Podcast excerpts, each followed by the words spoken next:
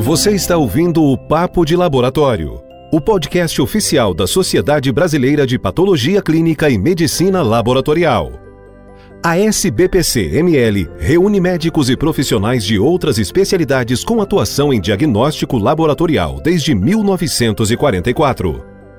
Este canal tem o objetivo de fornecer conteúdo atualizado e de qualidade relacionado ao laboratório clínico para você ouvir quando e onde quiser.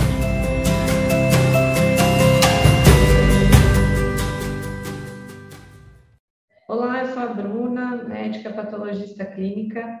E no papo de laboratório de hoje eu tenho a satisfação de conversar com a Daniela Camarinha. Dani, mais uma vez aqui conosco, muito obrigada pela sua presença.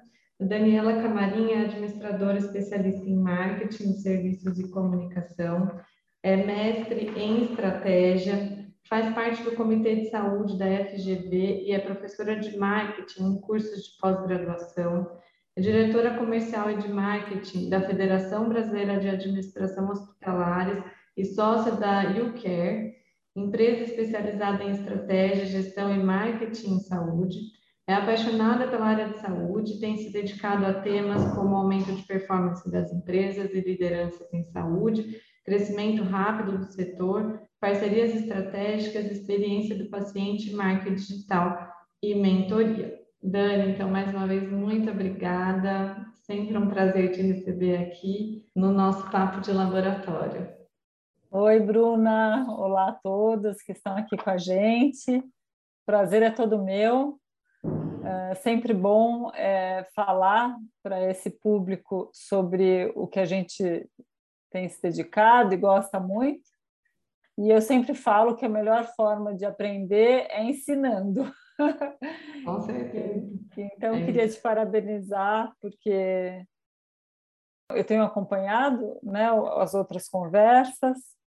Tivemos uma anteriormente, que foi, foi um prazer também falar com vocês sobre jornada e atendimento ao cliente. Isso. E, e falar sobre esse tema de hoje, né, negociação, marketing, evolução, Lógico que no, meu dia a dia a gente acaba aprendendo e aplicando, mas é, se preparar para um, uma conversa como essa faz a gente dar uma re, repensada até em algumas questões. Então, eu tenho certeza que vai ser bastante produtiva a nossa conversa. Com certeza, com certeza. E a gente sabe que a arte da negociação está presente na vida de todo mundo, né, Dani? Negociar é super importante em qualquer ramo de atividade e mais ainda para quem quer ser ou é um empreendedor. E na área de laboratório, claro que não é diferente. Por isso que a gente vai falar desse tema, que é a negociação, né? Essa uma arte em evolução. Então, para a gente começar, Dani, vamos explicar para o pessoal por que, que é tão importante falar desse tema, falar de negociação. Bom, acho que você é, iniciou essa introdução já falando muito sobre isso, porque se a gente for avaliar, mais de 50% do nosso tempo é investido em negociação. Então, e muitas vezes a gente pensa nessa, nessa questão é, quando a gente precisa melhorar um preço, precisa vender alguma coisa. Mas se a gente for ver, no casamento, a gente negocia a todo momento, ou no casamento, ou no relacionamento com o marido, a esposa e assim por diante. No trabalho, a gente negocia a todo momento. Né? Então, olha, eu não posso fazer a reunião hoje, nós duas, né? até a gente Sim. chegar no consenso de uma data ideal para fazer essa gravação, a gente negociou algumas Sim. possibilidades com os nossos filhos, né? Você agora com bebê, já, já tem uma, uma série de negociações. Já, já. Em andamento. E com os nossos amigos, né? Por mais que sejam pessoas que já nos conheçam, a gente também vai, vai negociar com eles é, alguma coisa. Então, pensar na, na temática de negociação, sinceramente, eu acho que é falar do nosso dia a dia, e fazer com, com mais, é, talvez, maestria, com processo, né? É um processo. Então, na realidade, é, a gente fala que negociação é justamente o processo de buscar aceitação de ideias, propósitos ou interesses visando o melhor resultado possível e não prejudicando o outro. Né? Acho que esse também é um ponto que, que faz muito sentido quando a gente fala sobre negociação. Né? Não é ganhar, é fazer com que todos ganhem e que todos tenham esse melhor resultado com essa negociação. Perfeito. E quando a gente fala de negociação, né, tem muita gente que fala, ah, eu não sei para isso, né? Ah, eu não sei fazer isso. E então eu queria que você assim, dissesse para gente, negociar de fato é um dom ou a gente pode aprender a, a fazer isso de uma forma diferente, de uma forma melhor?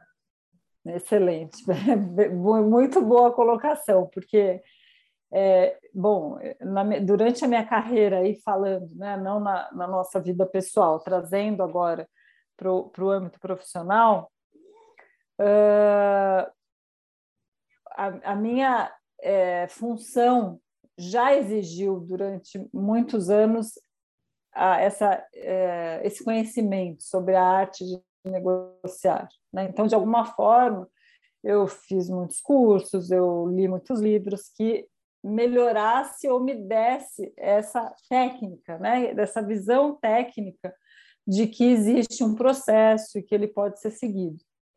Por outro lado, é, é muito difícil a gente falar de negociação com o chapéu de uma vendedora, né, de um responsável por uma área de vendas, de marketing, ou, ou dono de uma empresa, ou sócio, proprietário, porque muitas vezes uma parte da negociação ela é conduzida por nós que estamos nessa área, que temos essa credencial. Mas o dia a dia, né, o desdobramento dessa negociação necessariamente depende do time inteiro. Né? Então, se a gente fala de uma negociação é, a partir do momento que eu fiz toda uma estratégia de preço, e determinei os valores que vão custar a partir de agora os meus exames para os pacientes particulares, eu fiz um estudo, eu analisei a concorrência, eu analisei os nossos custos. A partir do momento que eu fixei essa tabela, não quer dizer que eu vou vender mais com, com essa estratégia que levou alguns dias para ser implementada. Eu necessariamente eu vou depender da minha equipe, que é uma equipe que uh, muitas vezes não participa dessa estratégia, dessa formulação da estratégia. Muitas vezes ela não conhece o que eu mudei, o que foi mudado, e ela se depara, essa equipe, com uma questão, acho que bastante delicada atualmente, que é um cliente que faz pesquisa, que entende mais sobre o que ele precisa, então, a gente precisa, na realidade, entender que a negociação ela pode começar até por essas equipes que têm a credencial, mas que, na realidade, o dia a dia vai, vai exigir uma participação de toda a organização. Né? E, inclusive, nas últimas ementas é, de, de treinamento de atendimento que a gente oferece no YouCare, a gente incorporou uma, uma, uma parte exclusiva de negociação para falar com as atendentes. Então, eu acredito que a liderança tem um papel fundamental nesse sentido e os atendentes, né, desde o atendente hoje de, dos canais digitais até os atendimentos físicos, vão exigir né, uma participação importante desse grupo. E uma outra área que eu acredito que participa e, e, pode atuar de forma bastante importante é a área de faturamento e cobrança. Porque no dia a dia essa área ela pode identificar na hora, em tempo real, que uma negociação realizada não foi corretamente implementada no sistema. Isso pode gerar uma glosa, e, e, e voltar para uma mesa de negociação, depois de uma primeira negociação bem-sucedida realizada, para negociar uma glosa, e se essa glosa for feita em função de uma má implementação, nos coloca numa posição de fraqueza. Então, é, é fundamental que as negociações tenham a participação da liderança, e aí alguns setores precisam necessariamente ser envolvidos. Sim, com certeza. Eu gosto muito de falar, é, acho que você já deve ter ouvido em alguma aula que eu dei, não, ba não basta entender do negócio. É, a gente precisa entender de negócio. Sim. Né? Então, não é só a área técnica que a gente tem que ser muito bom, e a gente vai eh, falar sobre isso no decorrer da nossa conversa, que eu acredito que o produto e o, ou o serviço é a maior ferramenta de negociação né, que existe. Então, eu preciso entender realmente do negócio, mas se eu não entender de negócio, eu coloco em risco todo um investimento que eu fiz ao longo da vida da empresa. Com certeza. Você tocou num ponto interessante, Dani. É importante que a gente traga é, todos esses conceitos para todas as pontas, né? Que às vezes a gente deixa isso muito para a liderança, para a gestão, e às vezes a gente esquece de levar é, esses conceitos para quem está especialmente de frente com atendimento, com o paciente, né? Que é a pessoa que também precisa é, entender dessas técnicas, né, de negociação que que hoje é como você falou, o cliente ele está mais exigente, ele tá, ele detém o conhecimento, ele vai atrás do que ele quer, ele sabe o que ele quer, então é muito importante, né? E, e aí você tocou num outro ponto também da questão é, de negociação com convênios, negociação com outras faixas que a gente considera aí, sei lá, mais fortes que, que a gente, né? E às vezes as pessoas falam, ai, não, nem vale a pena, não vale a pena, porque a gente não consegue. Mas é possível falar em negociação quando a gente enxerga o outro lado como mais forte? É, esse é um ponto bastante delicado e lógico que vai exigir esforço. Né? Então, é como eu falei no início a gente está negociando a todo momento, né, no casamento, no relacionamento com o namorado, com os filhos e assim por diante. E fazer isso exige tranquilidade, inteligência emocional, calma. E, e na realidade, se eu penso é, que o outro ele é mais forte, eu já começo a negociação é, na defensiva. Então, é, é muito importante que a gente estabeleça algumas etapas a esse respeito e que a gente siga essas etapas no sentido de neutralizar. Quando a gente faz uma negociação, não quer dizer que eu sou mais forte, eu sou mais poderosa que você, mas nós temos um motivo em comum a ser conversado uhum. e a uhum. partir dessa conversa a gente pretende que exista um, um resultado positivo para ambos os lados. É lógico que nem sempre você tem a abertura para o diálogo. Então, esse é um ponto que, que é muito importante também a gente entender. O que, que acontece, acho que, no nosso segmento? A gente, por muitos anos, esperou o paciente vir até nós. Eu gosto sempre de falar que a gente não lembra dele depois do resultado ou depois da alta, no caso de um, de um hospital, ou é, talvez eu não lembre é, dos convênios é, antes de receber uma carta de redução de tabela ou antes do aniversário do nosso contrato, que tem uma previsão de é, aumento é, de valor. E muitas vezes esse aumento, principalmente na atualidade, não vai cobrir nem a inflação.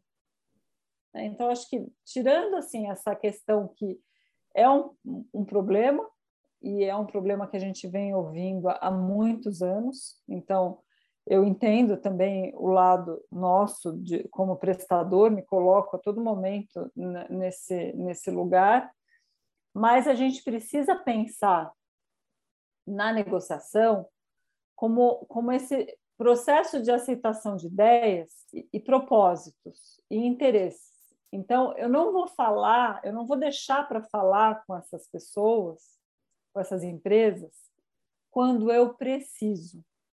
Eu preciso construir uma, um relacionamento com essas pessoas, né? Porque tudo que a gente faz em, uma negociação vai nos trazer repercussões futuras. Então, é, dentro dessa perspectiva, a gente precisa ter um posicionamento claro sobre a nossa marca. Então, como eu quero ser visto por cada um desses públicos? Né? Então, deixar isso claro. É, a gente tem a negociação que eu chamaria de inteligente e a negociação que eu chamaria talvez de, não sei se é estúpida, burra, mas a gente geralmente em alguns pontos que para nós é, são pontos de, de, talvez não domínio, Sim. a gente acaba fazendo uma negociação não tão inteligente. É, a gente precisa superar essas barreiras, né? E para isso existe um método, né? É, e, e, quando a gente fala desse método, a gente pode fazer um, um mentoring sobre como, olha, eu tenho uma reunião na sexta. Então, essa semana, coincidentemente, eu vou participar de uma reunião, um grande convênio, com um cliente da Eu Quero. Sim. Por quê? Eu vou fazer essa reunião? Não, eu tenho uma reunião de planejamento hoje, para que a gente siga os passos que eu vou trazer aqui para vocês, né, daqui a pouquinho. E vou preparar essas pessoas, médicos inclusive, para que eles façam uma boa reunião. Como é uma reunião que eu, eu participei do agendamento, é, é uma reunião que a empresa, o convênio, se preparou muito, porque eles me questionaram.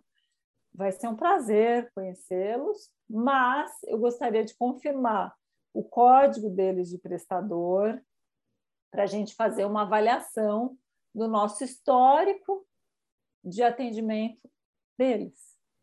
Então, Sim. eu já vi que eles estão fazendo o que eles têm que fazer. Então, o que nós estamos fazendo? E é muito difícil para uma negociação ela acontecer, e nesse momento o objetivo não é negociar, mas é conhecer as pessoas. A gente precisa fazer talvez entrevistas simuladas, onde eu apresento para você, é, você me apresenta, né? O que é o meu, o meu laboratório? Qual é o histórico do meu laboratório com você? O que, que a gente tem percebido nesse mercado que pode né, nos auxiliar a, a fazer diferente? Uh, como vocês têm sido é, recebidos ou atendidos na, na minha região? Então, acho que existe aí todo uma, uma, um trabalho, né? uma lição de casa que a gente precisa fazer. Sim. E aí eu não sei se, se vale a pena a gente já entrar nas etapas desse processo. Com certeza, com certeza. Então, Sim. acho que pensando na, nessas etapas centrais do processo de negociação, eu diria o seguinte: acho que a primeira questão é a gente se preparar muito bem para essa negociação. Então, a, a negociação ela, ela precisa priorizar os objetivos centrais. Né? A gente precisa, nesse momento, coletar o maior número de dados e informações que nós temos a esse respeito.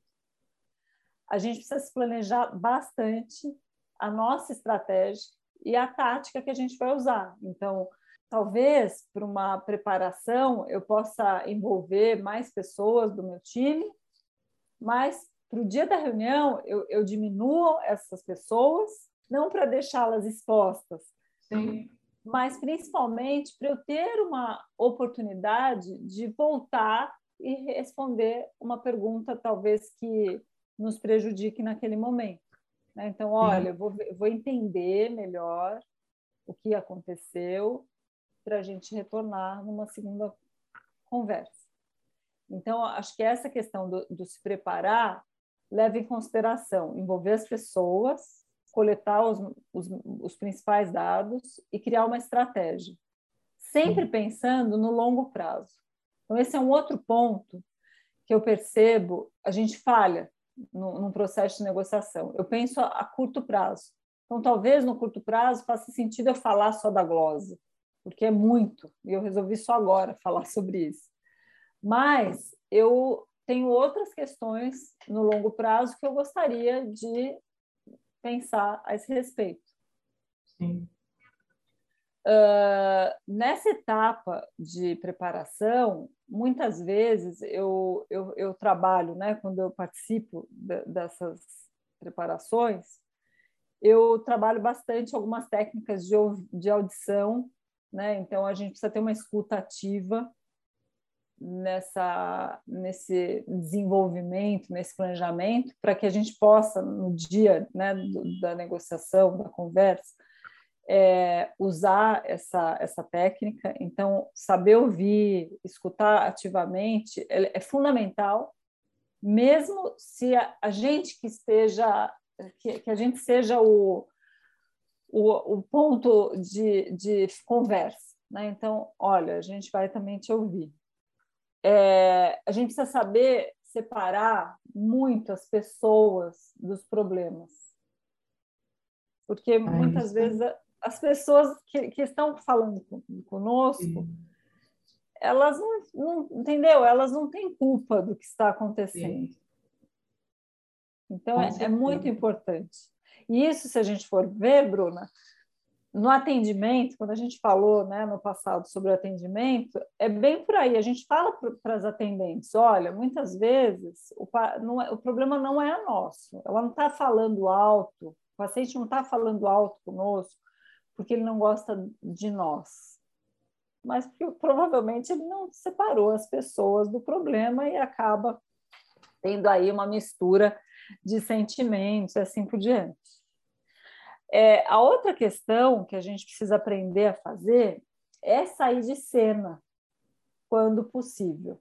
Então, muitas vezes a gente está ali numa, num fervor de uma negociação, a gente não sabe o que fazer. Sim. E a gente não pode nem mandar uma mensagem. Hoje, com o WhatsApp, ainda você pode fazer isso, mas aí você está quebrando o primeiro item que eu falei, que é a escutativa. Né? Você pegou o celular, você já deixou de escutar e a pessoa também deixou de seguir uma linha de raciocínio, porque isso atrapalha muito. Atrapalha, com certeza. É. Então, sair de cena é pedir licença para ir ao toalete, falar, olha, é uma ligação muito importante, eu vou precisar atender. Então, a gente saber fazer isso com, com, de forma, e realmente quando necessário, né?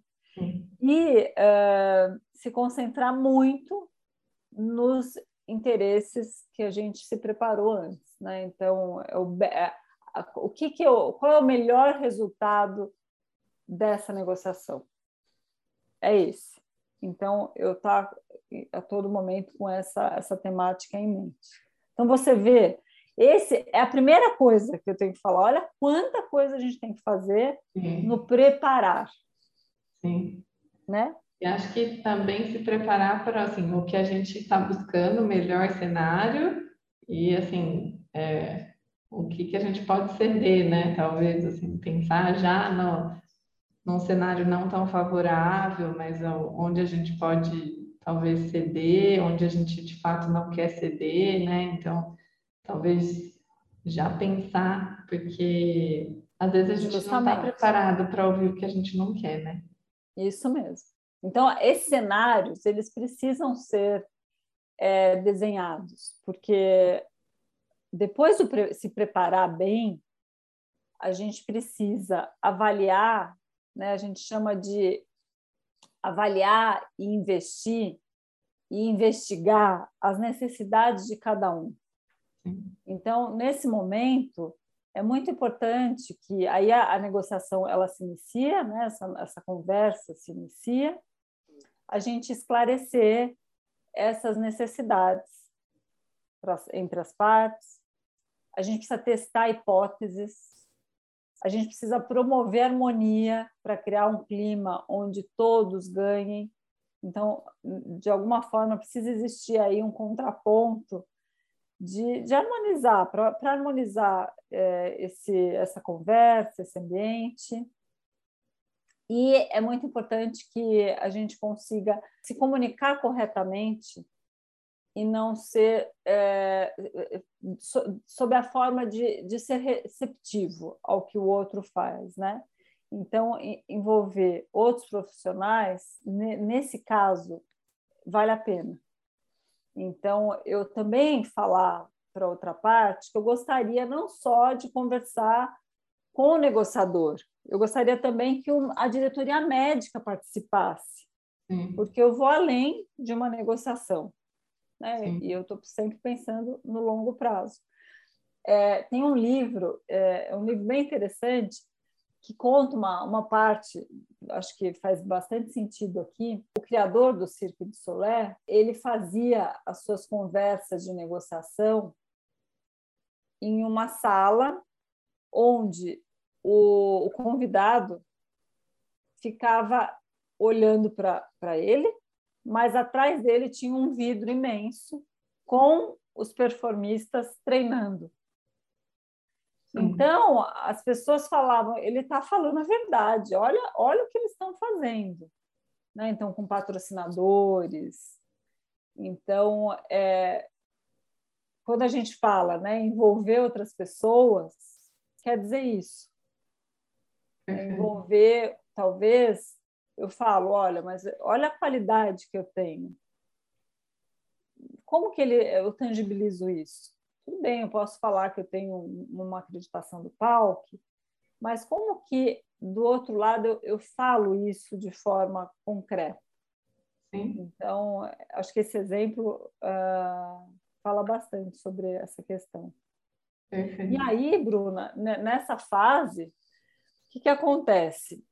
Você consegue é, sinalizar algumas movimentações porque a partir do momento que você é, tem esse discurso é, organizado, planejado, você vê pelos, pelo olhar da pessoa, pelo tom de voz, pela escutativa dela, porque ela também pode pegar nesse momento o celular, ela pode olhar para o computador, ela pode olhar para o relógio. Então, você também sinaliza movimentações que pode levar o seu discurso para um outro caminho. Interessante. Então, a gente precisa estar muito atento é, sobre isso. Bom, você vê, a gente falou até agora das etapas muito iniciais. Sim. É, não sei se tem alguma pergunta, quer fazer algum comentário sobre ela? É. Eu queria saber, assim, é, dessa questão de negociação, que a gente falou um pouquinho é, sobre negociar com o, com o lado mais forte, né, entre aspas. Aí. É, e aí a gente falou também sobre essa questão de, de valores, né, de precificação. É negociar enquanto o outro só pensa em valor, em preço. É, vale a pena? Né? Como que a gente pode é, atuar no, nessa, nesse tema? Né? Bom, perfeito. Acho que o primeiro ponto que você trouxe é quando o lado é mais forte. Então, só para a gente é, fechar essa temática, quando o lado é mais forte, eu preciso investir mais tempo nesse planejamento Sim. e eu preciso é, entender que dificilmente eu vou conseguir bons resultados sem conhecer bem esse lado e entender por que ele é tão mais forte. Sim. Né? Então, é, existe aí um, uma questão que é muito bem trazida aí por um, um autor que fala do marketing de permissão. Sim. Então, nesse, nesse tema, ele fala que a gente precisa transformar desconhecidos em amigos, amigos em clientes e depois em ex-clientes. Então, acho que esse é um ponto muito importante. Agora, quando você traz a temática do preço, então, negociar quando o outro só pensa em preço vale a pena, o que, que acontece? É, se a gente enxerga ou consegue uh, ensinar a nossa equipe a, a perceber que o outro lado só está preocupado com o preço e você não consegue mudar, eu sempre falo assim: se ele achou o seu preço alto, ele não percebeu o valor no que você está vendendo para ele.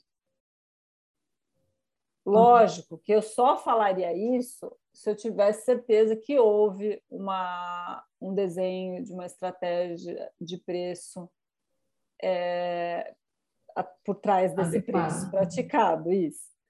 Mas, é, lógico, se a gente vende uma commodity, então vamos pensar na área de medicina laboratorial. Se eu estou falando de um exame, o COVID, vai, o teste de COVID. Sim a gente viu uma transferência, transferência muito grande de pacientes de um laboratório para o outro em função do preço. E no início, em função da disponibilidade dos testes. Né? Então, eu acompanhei vários laboratórios que acabaram perdendo no início alguns pacientes porque ele não fazia os testes é, que ele queria. Então, eu dei a opção para o meu cliente conhecer um outro laboratório. E, e esse é um ponto é, importante aqui. É, como que eu faço para não transferir paciente? Então, se eu percebo que o, o novo cliente ele realmente está me ligando para confirmar o preço e só pensa nisso, ele está entrando numa dinâmica que não é a nossa, porque a gente quer fazer o melhor para ele. Então, talvez eu até tenha um preço maior, mas é pensando também nele, é uma qualidade superior, e aí tem toda uma questão que a gente precisa também entender se é verdadeira. Sim. Então, a gente precisa sempre explicar o porquê. E, e olha, eu tenho assim vários uhum. exemplos que às vezes a gente cobra o dobro e a pessoa prefere né, fa fazer isso conosco. Por que, que às vezes a gente paga uma consulta 1.200, R$ mil reais?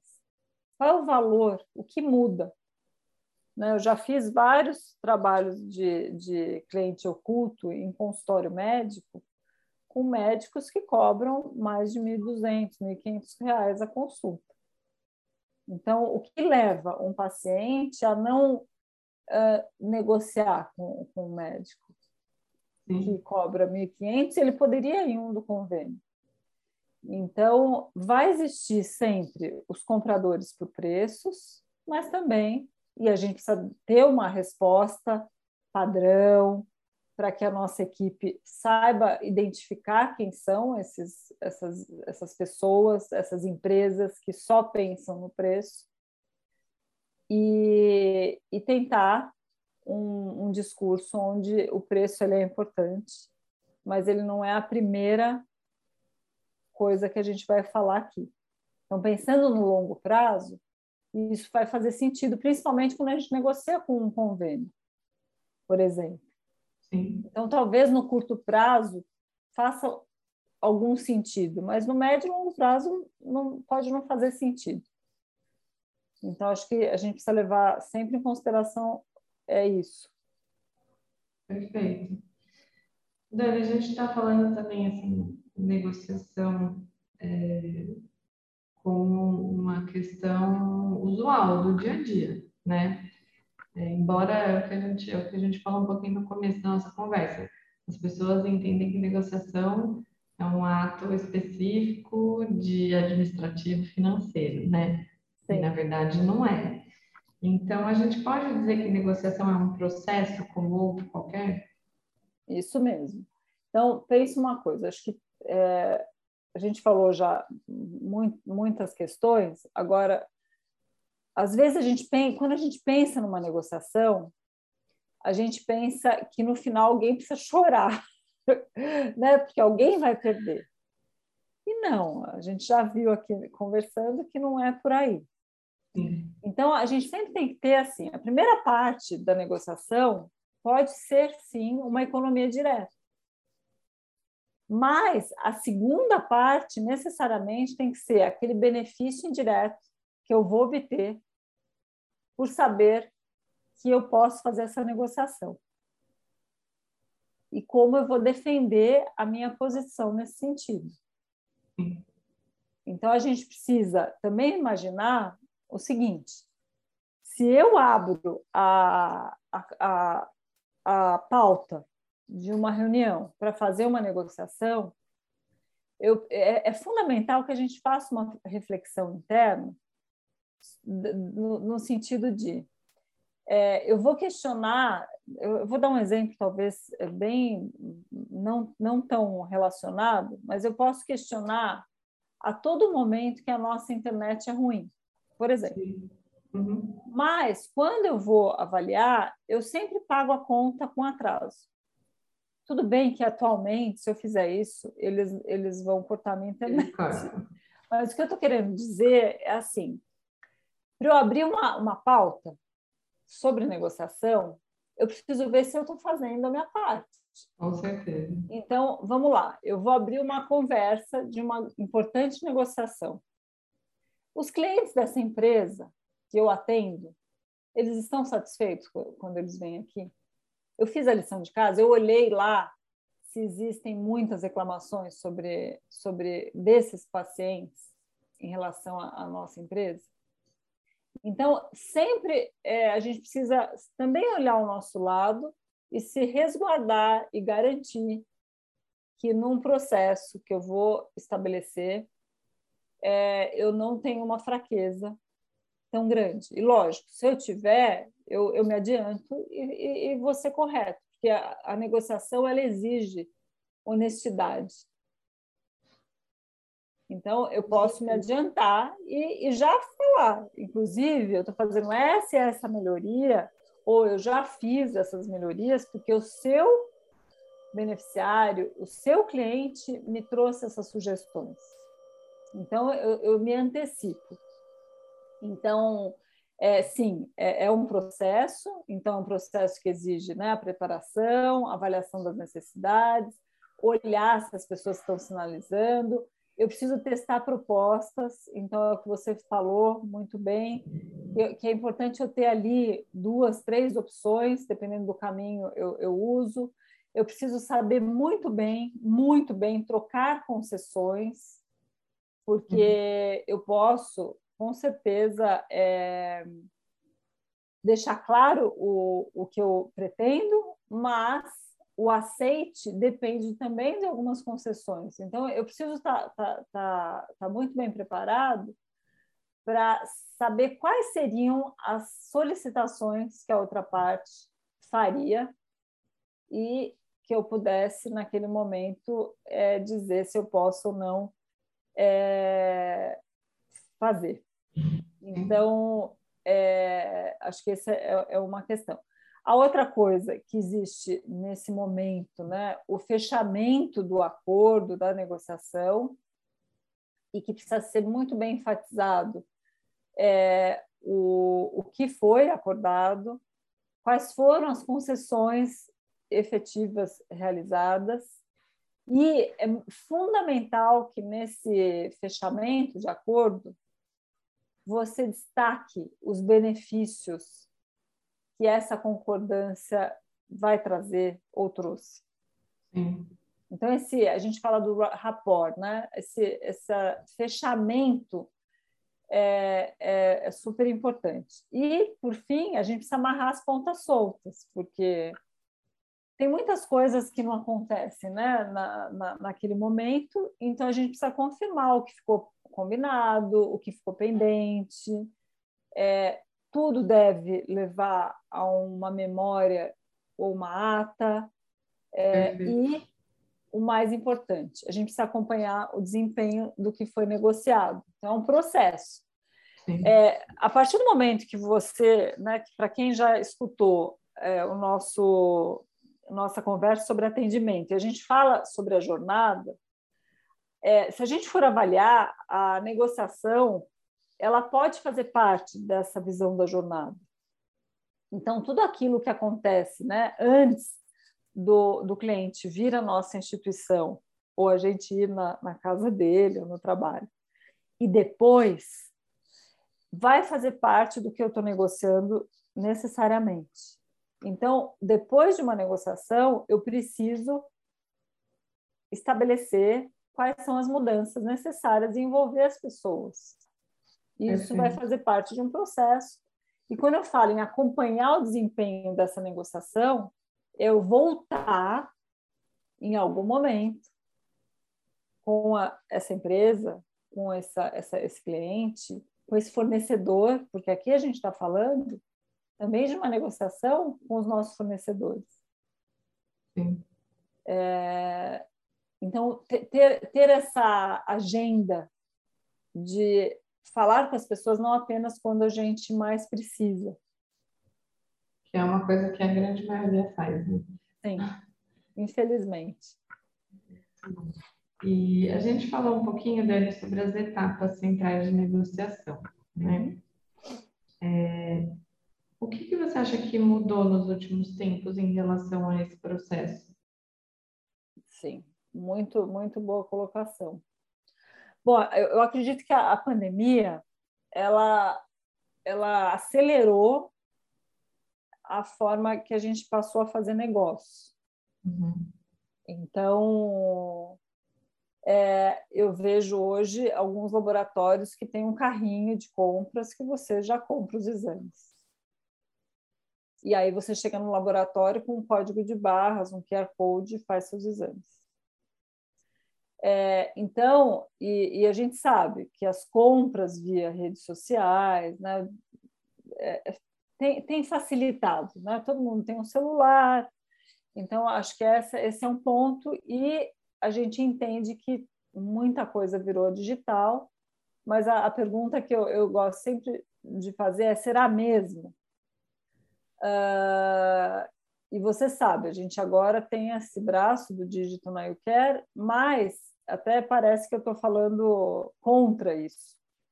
Mas a, a, ideia é o quê?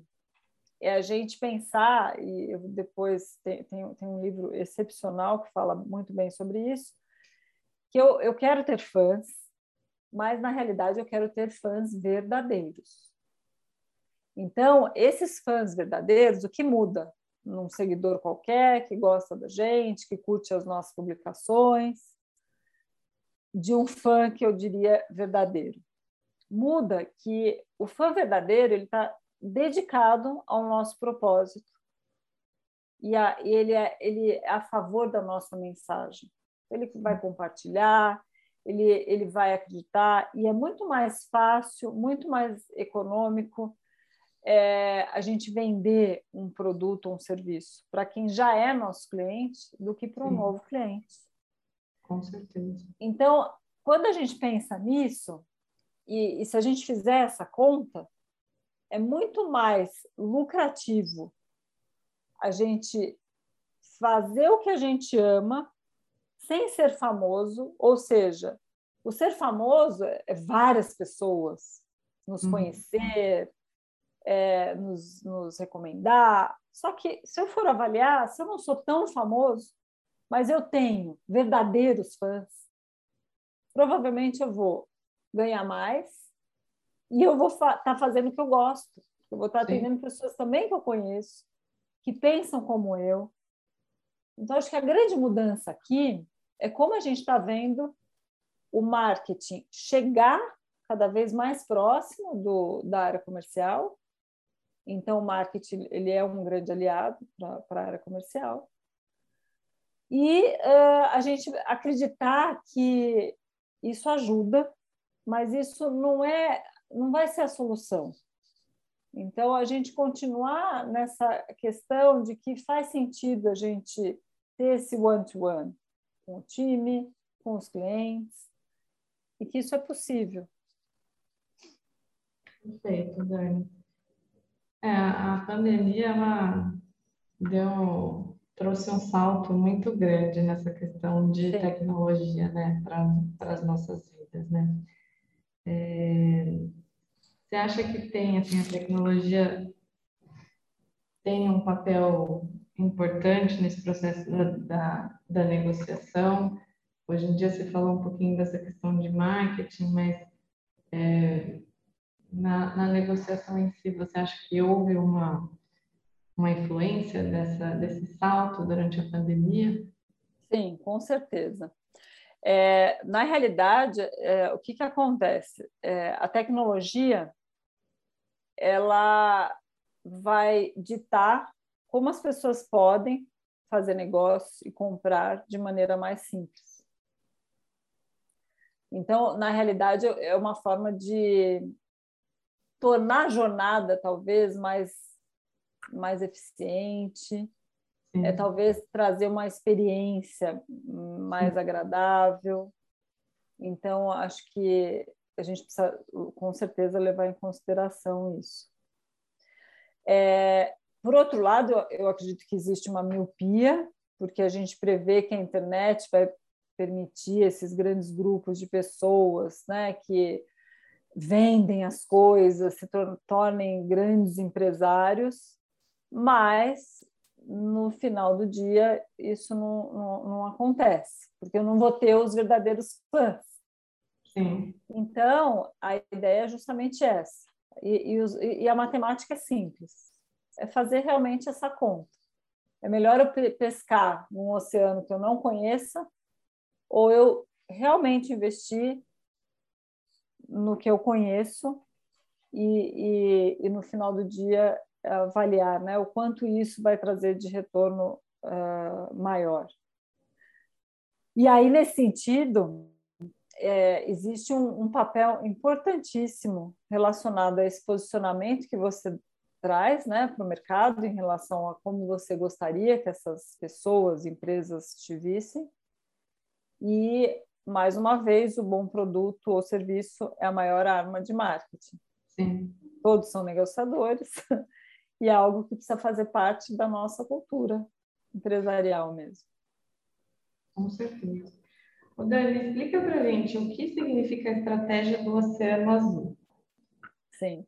Bom, aqui é um, na verdade, existe um livro muito interessante que fala sobre isso. E, e quando a gente fala do Oceano Azul, é você também é, avaliar lançamento de produtos, de serviços, onde não existe uma competição, uma concorrência tão grande. Então, ele fala, usa, acho que essa metáfora de forma assim super é, clara, que é muito melhor você fazer isso num oceano azul, onde você vê os peixes, do que você fazer isso num oceano vermelho, que você não consegue enxergar o fundo, né? Uma, um mar poluído e um mar azul do Caribe.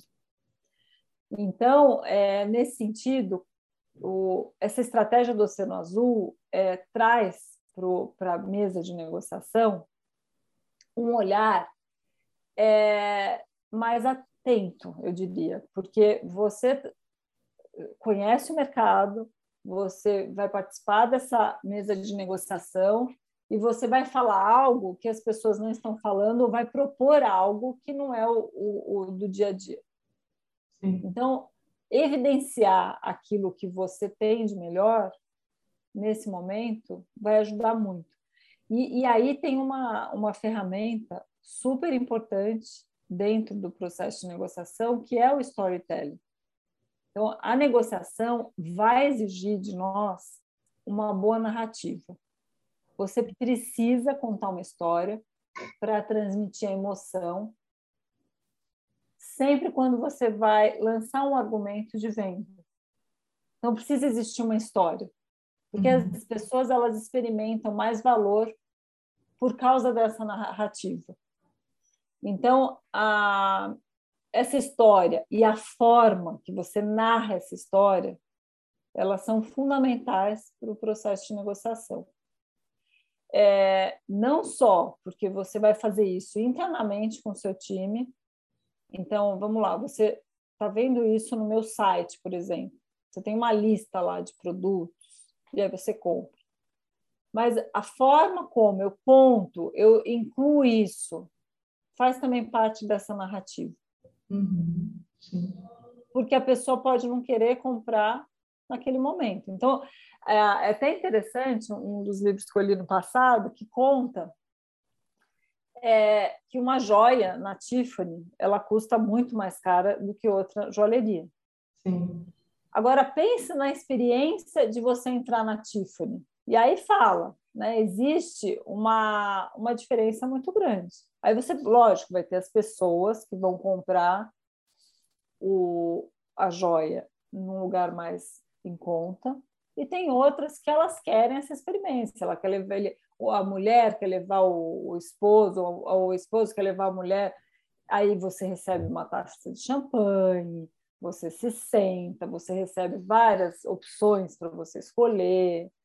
Sim. E assim por diante. Inclusive, em laboratório, levando agora para o nosso dia a dia, eu vou no laboratório porque eu preciso de um exame de qualidade para que o meu médico possa orientar o melhor tratamento.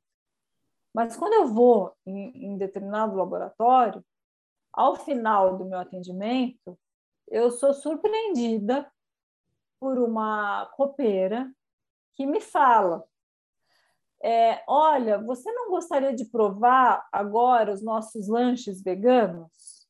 Eu tenho o, o A e o B. E eu nem estava, isso aconteceu recentemente, eu nem estava com fome, eu tomei, acho que um leite ali na hora.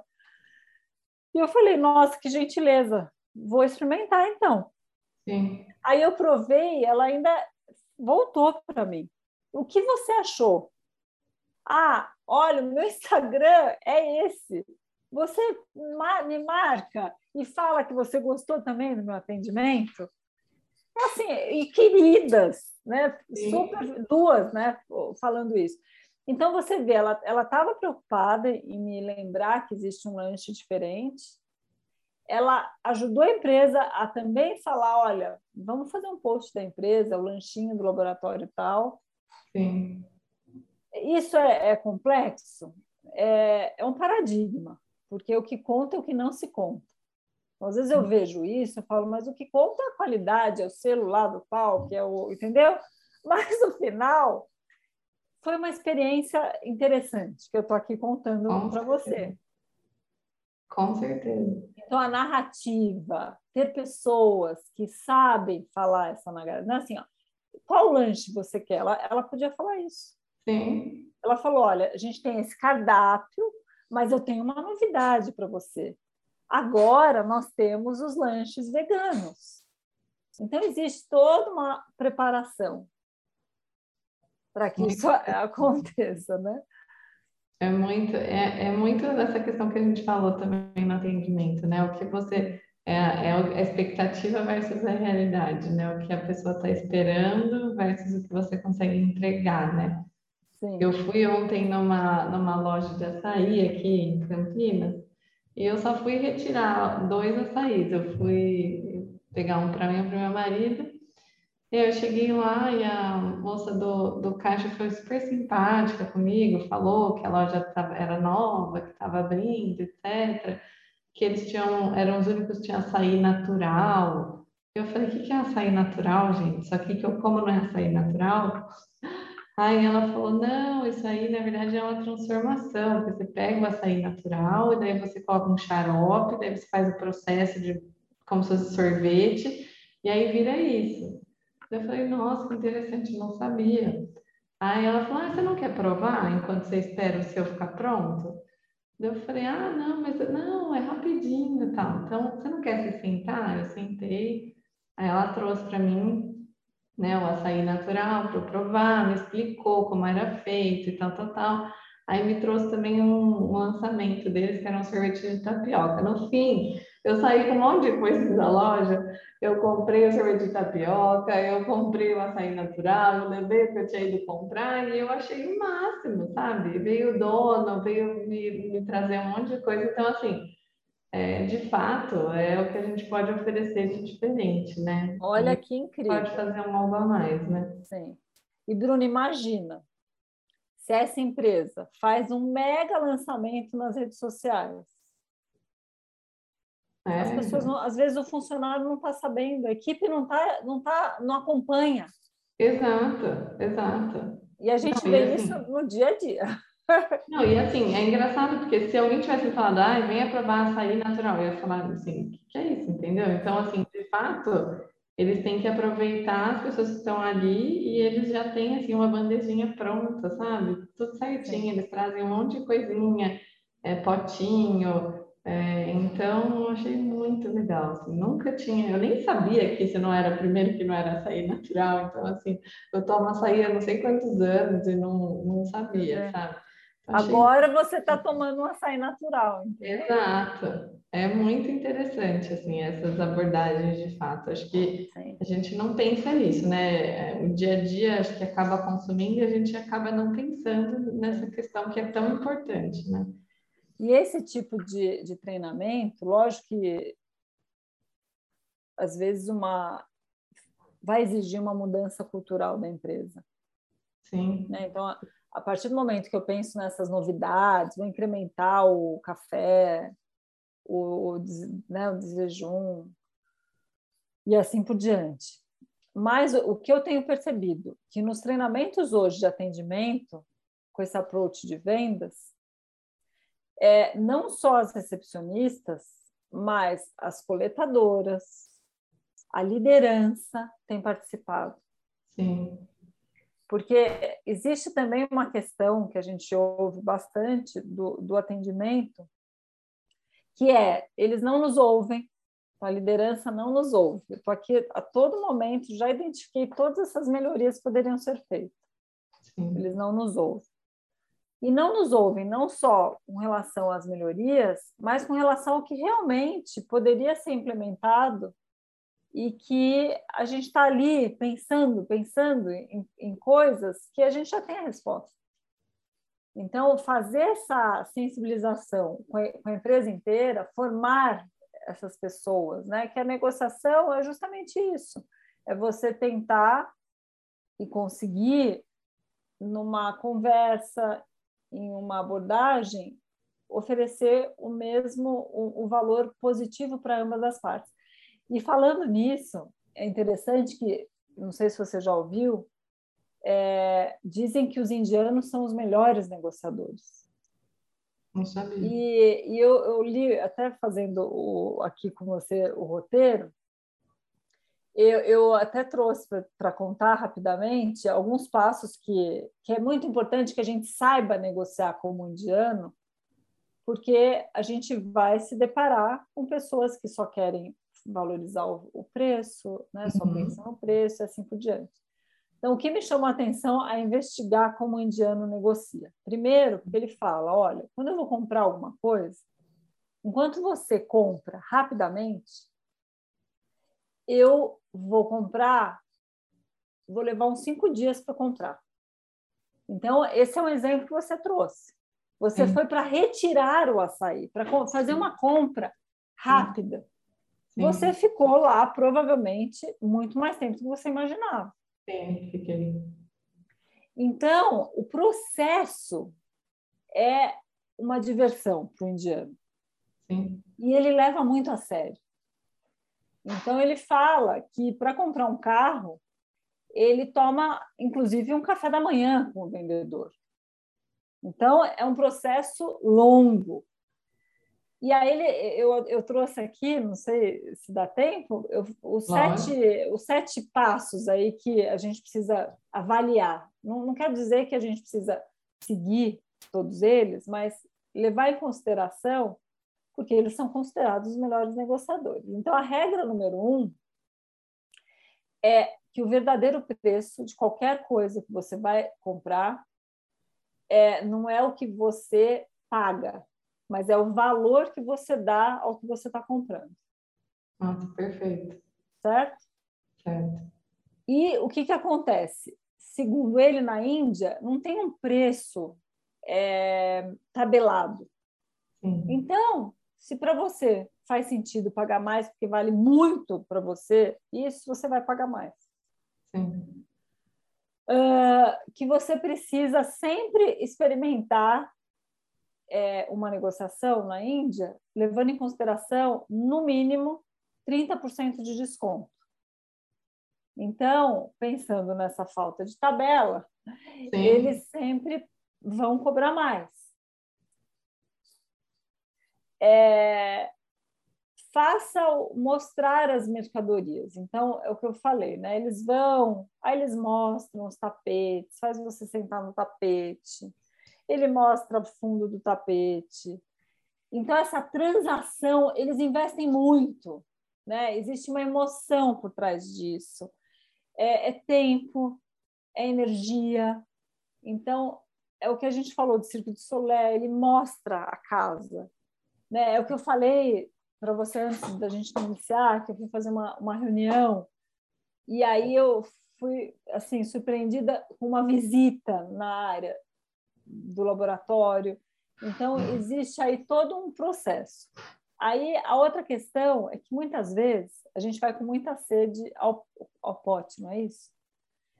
Então, a gente, a gente sai com uma. Então, assim, a gente é preparado internamente para negociar redução de glosa, ampliação de, de unidades de atendimento para credenciar e aumento de CH de tabela. Né? Nem tem mais. Então, a gente vai para fazer várias negociações. E o que, que eles falam? falam? Faz uma coisa por vez porque depois, quando você for resolver as três, ela pode ser inclusive uma grande concessão.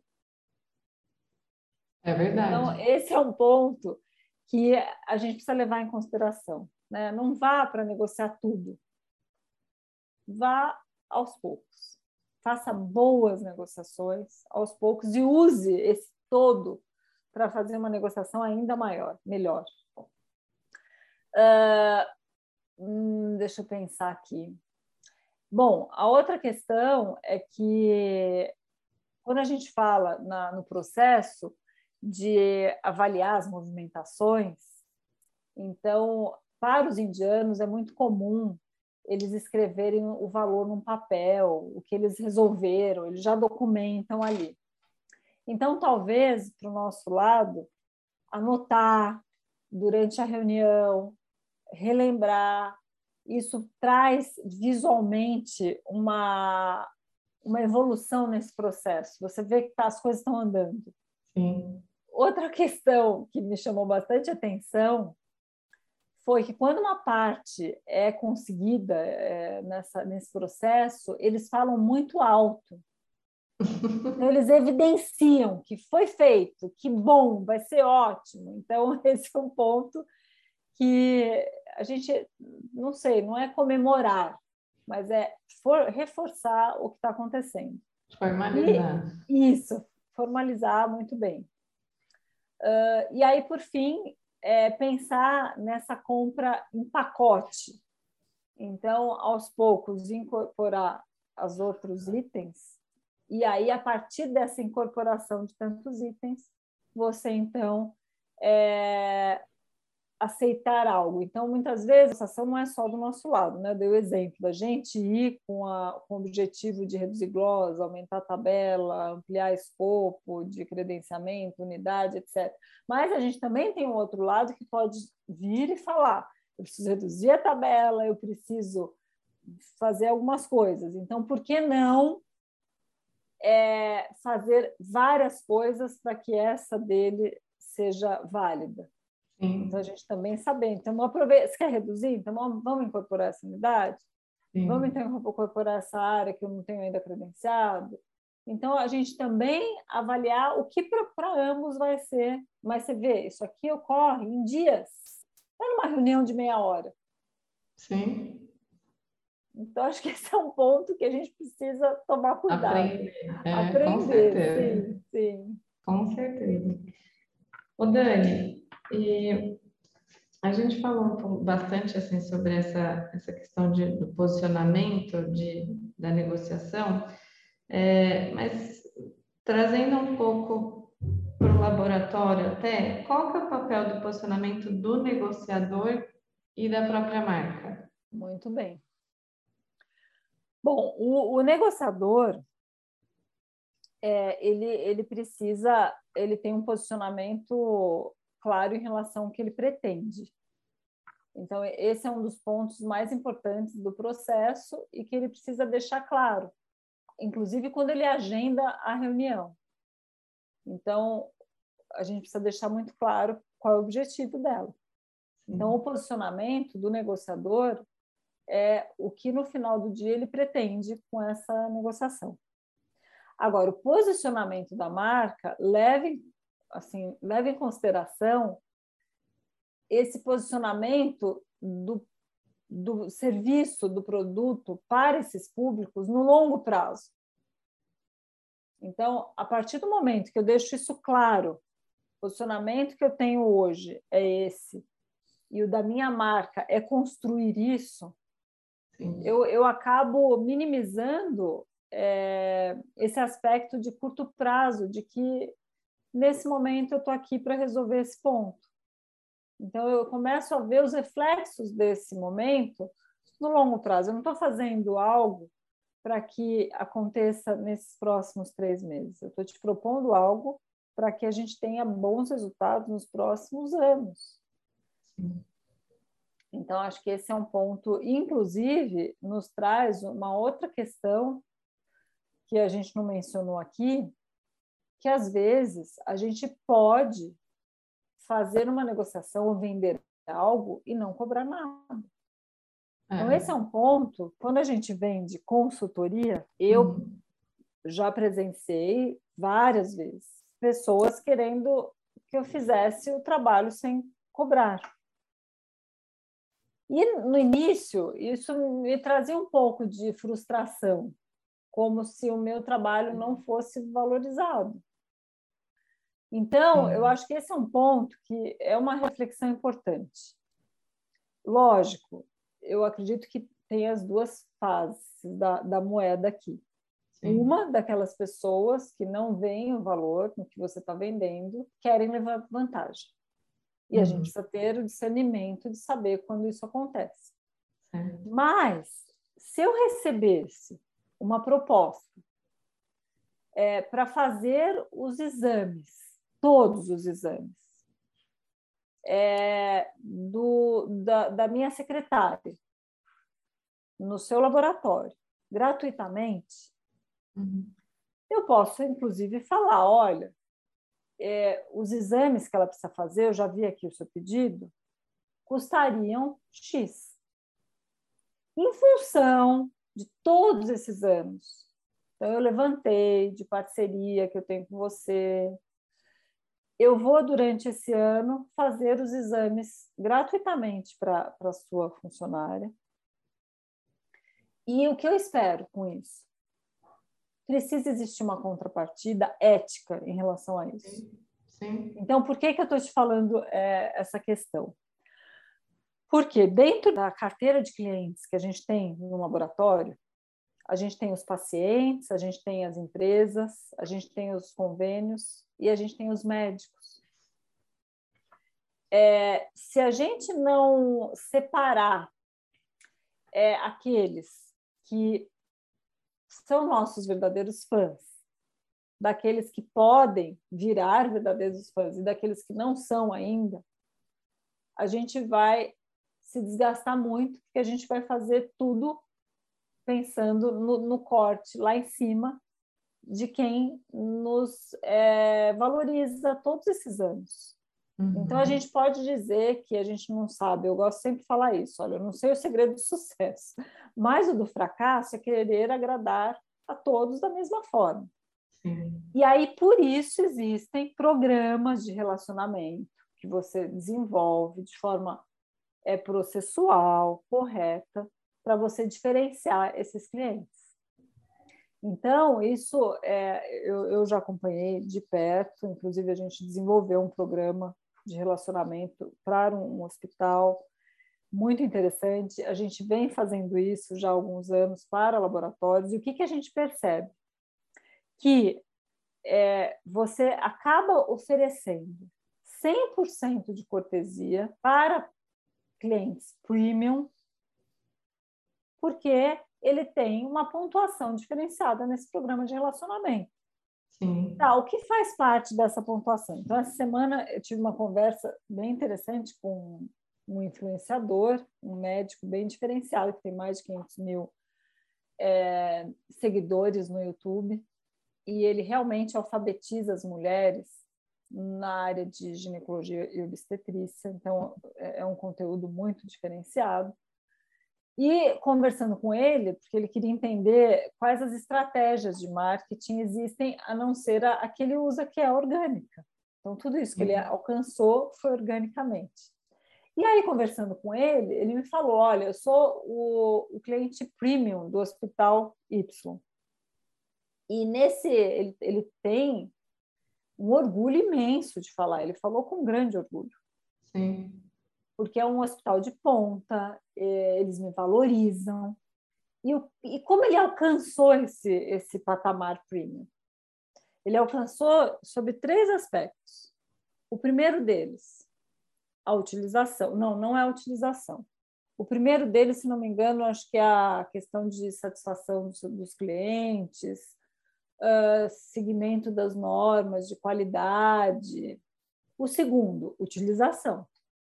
Sim. E o terceiro, então, normas, o, utilização, e aí acho que aí é a perspe perspectiva do paciente, algum outro indicador. Sim. Mas é fundamental que a gente estabeleça esses programas e o que, que acontece? A gente falou da, da de, de, pescar, né? a gente está investindo muito no digital, vamos pescar esse monte de paciente que nunca nos prestigiou. Uhum. É, quando a gente fala desse paciente que nunca nos prestigiou, a gente está é, evidenciando que a gente vai precisar se dedicar muito mais, porque ele, ele, ele já usa outra empresa. Sim. Então, quando eu faço isso, eu tenho a oportunidade de me dedicar a quem me prestigia a, a todo momento. E, a partir disso, eu não só deixar claro para ele que ele vai continuar sendo premium, ou ele pode é, ser considerado um top premium, se ele melhorar os indicadores dele, que eu deixei claro para ele quais são. Então, ele tem investido cada vez mais em deixar os pacientes satisfeitos para que ele tenha uma boa nota. Ele tem investido cada vez mais para cumprir com as exigências do hospital, no sentido de é, não chegar atrasado para cirurgias e atrapalhar toda a escala da, da utilização da, das salas do centro cirúrgico Sim. e assim por diante. E recomendar os pacientes deles para usar esse serviço. Então, a partir do momento que eu me ofereço para fazer um serviço de consultoria sem custo, eu quero que essa pessoa me dê um feedback que foi o melhor serviço que ela poderia ter contratado para ela de consultoria e que necessariamente ela me recomende para pelo menos três pessoas da rede de relacionamento dela. Perfeito. Certo? Sim. Tem algo errado com isso? Não. Então, vender sem cobrar, a gente precisa avaliar com muita cautela. E, no caso do laboratório, eu acredito que um programa de relacionamento possa fazer esse papel de forma um pouco mais é, organizada. Eu me lembro quando eu trabalhei muitos anos, você sabe, no laboratório. Sim. E a gente, quando avaliava os números do particular, existia um particular um número X, e um particular com um número X de receita, exames, só que zerado. E aí eu falava, mas é um volume muito grande, e chamava PBO. Não era, era o particular era particular e esse item chamava-se PBO. E aí eu perguntei, mas é um volume tão grande, o que quer dizer PBO? Sim. Pelos belos olhos são todos aqueles pacientes que a gente atendia e não cobrava. Sim. Em função disso. E como esse número, no meu olhar de marketing, vendas, era um número é, significativo, a gente iniciou um processo de padronizar essa autorização. Sim. Né, de existir um contrato por trás de tudo isso, um programa de relacionamento e assim por diante. Então, o processo de negociação exige profissionalização, profissionalismo, pessoas bem preparadas. Perfeito, Dani. A gente está se encaminhando, infelizmente, para o final da nossa conversa, que foi maravilhosa, mais uma vez. É, Dani, então, para a gente finalizar, você fala um pouquinho desses programas de, de relacionamento, né? É, Acho que a gente falou também que é mais fácil a gente manter esse cliente do que a gente captar novos clientes, né? É, então, o que, que, a gente poderia falar sobre isso? Né? Acho que é, a importância que tem esses programas de relacionamento e a fidelização, que eu acho que isso é tão difícil hoje em dia, né? Então, como que a gente poderia é, manter esses pacientes, né? Qual é a importância disso? Bom, é, pensar que existe vida depois do, do resultado é o primeiro passo. Então, a gente precisa manter o relacionamento com essas pessoas. Uh, a gente precisa ficar atento, porque a pandemia ela trouxe essa transferência de pacientes. Então, da mesma forma que a gente perdeu alguns, a gente ganhou novos. Então, a gente precisa, para os que a gente perdeu, a gente precisa avaliar se existe a possibilidade de um resgate, e para quem a gente ganhou, a gente precisa se esforçar um pouco mais, porque eles estão ali no processo de conhecimento ainda da nossa marca. Uh, e pensando como algo cultural, em, onde a negociação é uma arte e faz parte da cultura organizacional, eu pensaria no seguinte, que existem, e essa é uma frase que eu vou citar de um, de um autor, de um, uma pessoa muito interessante, que eu recomendo, chamado Ramit Sethi, que é um indiano, que fala, existem coisas mais valiosas do que dinheiro no curto prazo. Então, investir nas relações, que é algo que culturalmente faz parte do meu dia a dia, é fundamental.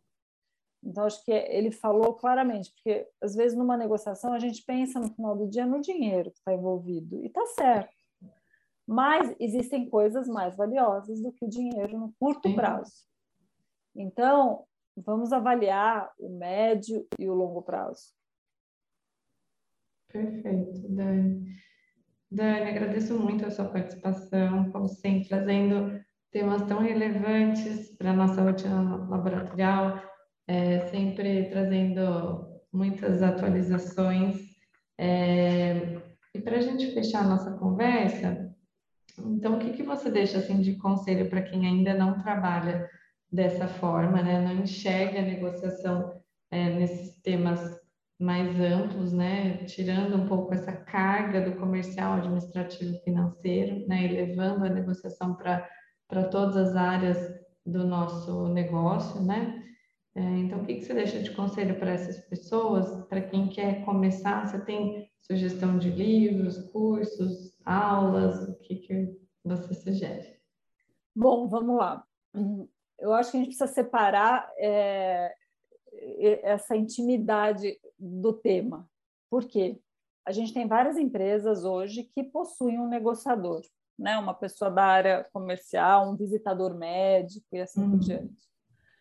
E, e, muitas vezes essas pessoas seguem uma estratégia pré-definida pelos sócios, pelo CEO e assim por diante. Então, é, trazê-las para perto e, e fazer com que elas participem dessa, dessa construção da estratégia, eu acho que, que é fundamental. A outra questão é se apropriar da importância do marketing estratégico, não só pensar na, na repercussão e na, na, importância do marketing digital. É, acho que é um ponto aí super importante. Para aqueles que uh, não tem uma pessoa exclusiva para fazer uma negociação e é uma pessoa da área técnica, eu recomendo alguns livros, vou citar aqui para você alguns. É, a gente tem um, um curso na YouCare de, de atendimento com a perspectiva de vendas. Eu acho que ele pode ser bastante útil e a gente tem feito turmas é, fechadas para algumas empresas, né? Então a gente pode personalizar isso e a gente pode também direcionar esse planejamento para uma negociação muito importante. Então eu estou super à disposição com o time para ajudar nisso. É, em relação aos livros, é, eu pensaria nessa ordem. O marketing de permissão do Seth Godin é, é um livro que é, não é novo, mas é muito bom, agradável, então recomendo que ele seja lido. A Estratégia do Oceano Azul, do Shankin, é, também não é um livro novo, mas ele fala muito. É um livro um pouco repetitivo, então é um livro fácil de ler, rápido. Um, o Hamid Set, que eu, que eu recomendei aqui, citei a frase dele, que existem coisas mais valiosas que o dinheiro no curto prazo. Ele escreveu um livro, Vou Ensinar Você a Ser Rico. Então, é um livro gostoso é, de, de se ler. E tem um livro do Roger Dawson, que fala os segredos para você convencer qualquer um de qualquer coisa. Então, são livros assim, esses são mais novos. Uhum. Uh... E é o dia a dia. Eu acho que se a gente seguir esse processo, esse passo a passo que a gente discutiu aqui, uh, já existe aí um, uma, uma, um, um grande benefício que você está trazendo para quem está aqui ouvindo a gente. Qualquer um pode fazer isso, para pedir aumento de salário, para pedir folga. Com certeza. E o que a gente vê é o contrário. Né? É assim, olha, chega sexta-feira, às quatro da tarde, antes da emenda de feriado, e fala: quero minha folga. Pode ser na segunda? Não é assim, olha, na quinta, na quarta. Olha, para essa semana tem essas questões em andamento, eu sei que essa é muito importante, você já me reforçou isso. Eu queria te apresentar na quinta, pode ser? Aí eu dou um show na apresentação. Eu nem pedi, eh, essa pessoa podia nem pedir a folga. Sim. Eu daria folga. Eu falava, olha, isso foi tão bem que você nem vem na segunda. Curte Sim. a sua família. Mas a gente não tem esse preparar, apontar fogo, entendeu? É Esse é o nosso dia a dia. Então, acho que as pessoas, não só os negociadores natos, mas as pessoas no dia a dia, elas precisam se dedicar à, à relação, ao que o outro pensa, né? ser empático. E aí tem várias outras questões que a gente falou, inclusive, no outro. No outro, e a gente pode falar outro dia mais ainda. Perfeito, com certeza, com certeza. Dani, mais uma vez, muitíssimo obrigada. Nosso papo de laboratório hoje foi uma delícia e espero que a gente marque outros, com certeza. Eu que agradeço, Bruna. É super bom falar com você. Você sabe que eu te admiro muito. Parabéns pela sua dedicação nesse canal. É, você traz aí uma, uma conversa gostosa, calma. Obrigada. Por mais que o tema seja delicado e difícil, eu acredito que você mostra que ele não é tão difícil assim. E que ele é ah, possível. Obrigada, mas são os convidados, viu? obrigada, obrigada mesmo, Dani. A gente se vê então no próximo. Combinado. Obrigada a todos os ouvintes. Obrigada.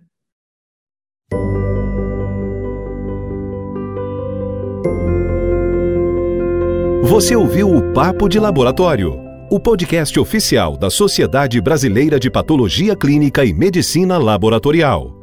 Saiba mais sobre a nossa instituição e conheça todas as ferramentas de educação que estão disponíveis no site sbpc.org.br. Lá você também poderá conhecer os benefícios de se tornar um associado da SBPC-ML. Acompanhe nossa agenda de eventos e interaja conosco nas redes sociais sobre os diversos temas da medicina laboratorial. Agradecemos por sua audiência em nosso episódio de hoje.